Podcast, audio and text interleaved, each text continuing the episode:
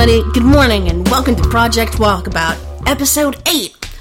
I'm super excited this morning because we have an awesome, super special guest star this week. he is the friend who permitted me the use of his swanky condenser mic for the Zero episode. He is he is also the friend that wrote the lovely theme that we will be starting to use beginning with this episode. So it's the theme you just heard. Okay, cool. Yeah. That. He did that. Yeah. And so we're going to talk to him about his awesome music stuff this morning, okay? Charles Samuel Jr. in the house! Right. Hi. Yes. Hi. My name is Charles. Thank you very much, Becca. And uh, I guess I go by the name of Techno Centurion on the internet because the internet loves aliases and they Yes, they do. they they hate when you start using real names. Down with anem anem anem anemone anonymity. Um, as An anemone. Anemone. Anemone. no, I'm thinking of uh, Finding Nemo. I want to keep that in because I'm thinking of Finding Nemo. next next movie you should review. So yeah, anyway, I do music stuff on the internet, uh, do Fiverr.com stuff. I have a Patreon thing, so I like just making music for fun. But sometimes it's, it's nice to get paid for it. But yeah, it's yeah. I have questions. oh okay, cool. Question. So, how long have you been doing your music stuff? How did you oh. get started with your music stuff? How did Baby Charles get going with music? Baby Charles got going with music ever since my parents bought like one of those old style piano things. You know, the ones that sound like the really creepy ones in like horror movies. Oh God, yeah. You know those ones where it sounds like a little child's piano, like "Itsy bitsy spider," and you're sitting there like, "Oh my god, I'm gonna be killed right now." One of those. One of those, and so I play that every day, and I just loved it. And my little brother um, got so annoyed with me with that, he just decided to pour water all in. Well, no, it was juice actually. He poured juice all over in it. Oh my God, Stuck the keys. that's so mean. Yeah, you know, but it was it was fine.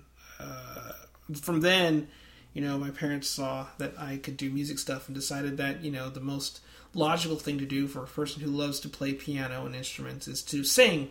So you know, I did singing in, in church and stuff, and that was that was cool. And did plays and everything else. And then after I did singing for a while, my parents were like, "Well, you know what? This is great for a person who loves to play piano. The greatest thing that we should do now is get him violin lessons for seven years."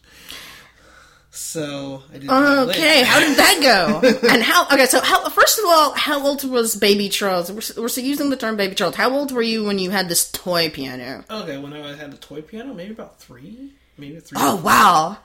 yeah, I was really little. I And didn't- then, like, how old were you when you began the violin lessons? And how did you feel about it? Oh my god! Um, violin didn't start till I was about 11, 12. Mm-hmm. Um, and then uh, from there, I I didn't really feel a lot of good things about the violin. Mm-hmm. Um, I particularly hated the way it sounded. Um, I couldn't play it as well as I'd like to.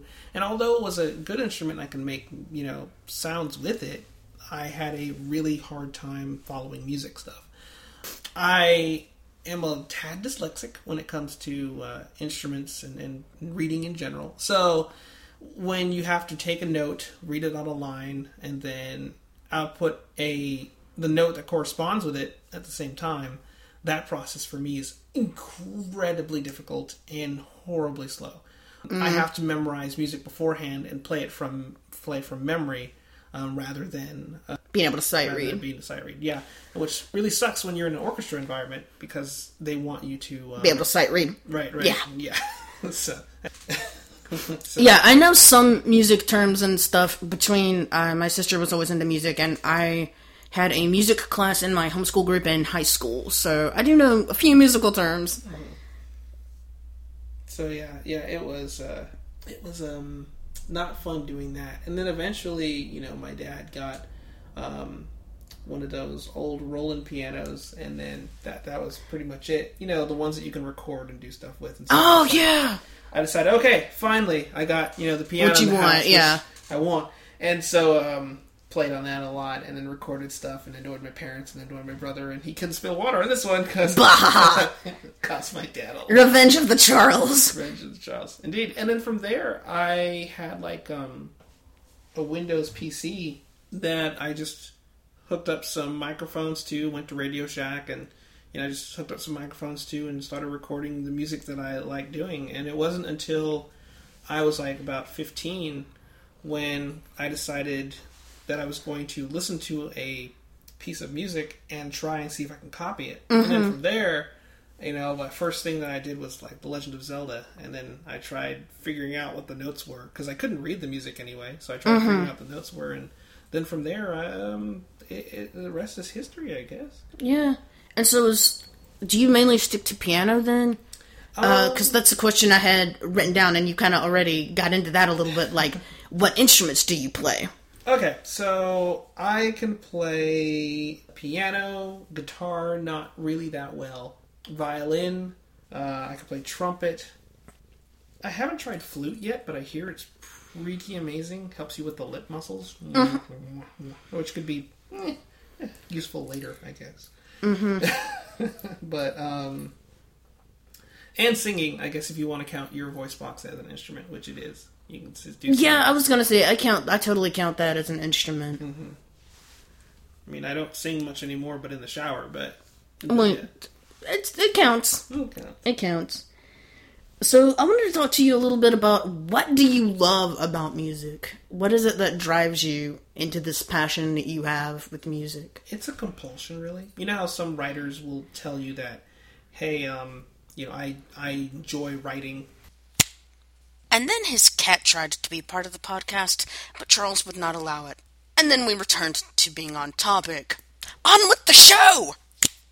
I would tell you that if somebody were to ask me, like, why do I write? I'm like, because if I don't, I go crazy. Yeah, that's pretty much how that goes. Like, if I don't make music, I I am very very agitated. Um, it's it's something that needs to happen, and it needs to, and I it gets in the way of a lot of things. Mm, understandable. Understandable. I don't eat, which is an, another thing. Ooh, So like, not good. I know it, it's one of those things where you're like, I need to make this, and you know, wife's like, Hey, you need to come and eat dinner. I'm like, I need to finish this, but dinner, I need to finish this. You know, and sometimes she'll come and say, Hey, I want to cuddle and go to bed. I'm like, music. so, you know that depending on you know your your view on addictions, that that um that would surely qualify as one of those things. So for me, what I love about music is creativity and unpredictability. When you listen to people make music, um, for some people, they can listen to the same type of chord progressions, the same type of notes with different words, and for them, that's just perfectly fine. For me, whenever I listen to a song, I don't necessarily enjoy a song. I sort of enjoy the process of taking the song apart in my head. You know, separating out the bass from the the trumpets from the violins from the guitar, and f- go do a reverse uh, reverse construction of the song. Sort of saying, if I were to turn off this part of the bass, you know, what does the rest of the song sound like to me? Uh, the same way some writers would read books. They don't really enjoy reading books. They enjoy just taking apart. And we pick apart the plot, the characters, etc. How that's used, right? So for for me, that's just how it is. It's just music is a thing that exists in my life, and it's a thing that I need to do. Otherwise, I go crazy. Oh yeah, and yeah, for for you out there listening, essentially, what he's describing is that he he hears things a lot of the rest of us do not.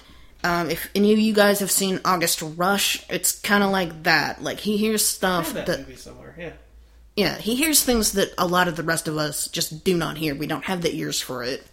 Just the way writers see things, some other people might not. Mm-hmm. Alright, guys, that is the episode for this week. This is going to be a two part interview with Charles.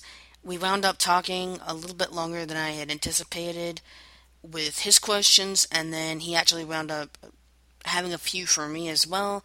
So look forward to part two of this interview next week. In the meantime, Hit me up with any questions, suggestions, or otherwise at Sneaky Hobbit on Twitter. See you next week, guys. Laters.